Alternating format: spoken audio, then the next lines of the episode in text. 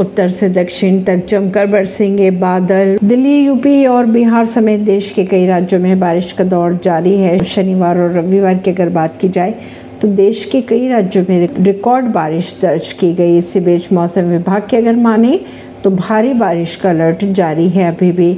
IMD के अनुसार UP में आज और कल कुछ शहरों में बारिश का आसार नज़र आ रहे हैं। मध्य महाराष्ट्र में भी आज रिकॉर्ड बारिश दर्ज की गई। इसी बीच मौसम विभाग ने भारी बारिश का अलर्ट भी जारी कर रखा है। बात करें अगर दिल्ली एनसीआर की तो दिल्ली एनसीआर में शनिवार को तेज बारिश हुई। इस दौरान कई जगहों पर जल भराव भी देखने को मिला। इसी बीच मौसम विभाग ने आज भी बारिश का अलर्ट जारी कर दिया है। एमडी के अनुसार आज भी गरज के साथ हल्की बारिश की संभावनाएँ बनी हुई है। इसके अलावा बादल छाए रहेंगे। परवीन सिंह नई दिल्ली से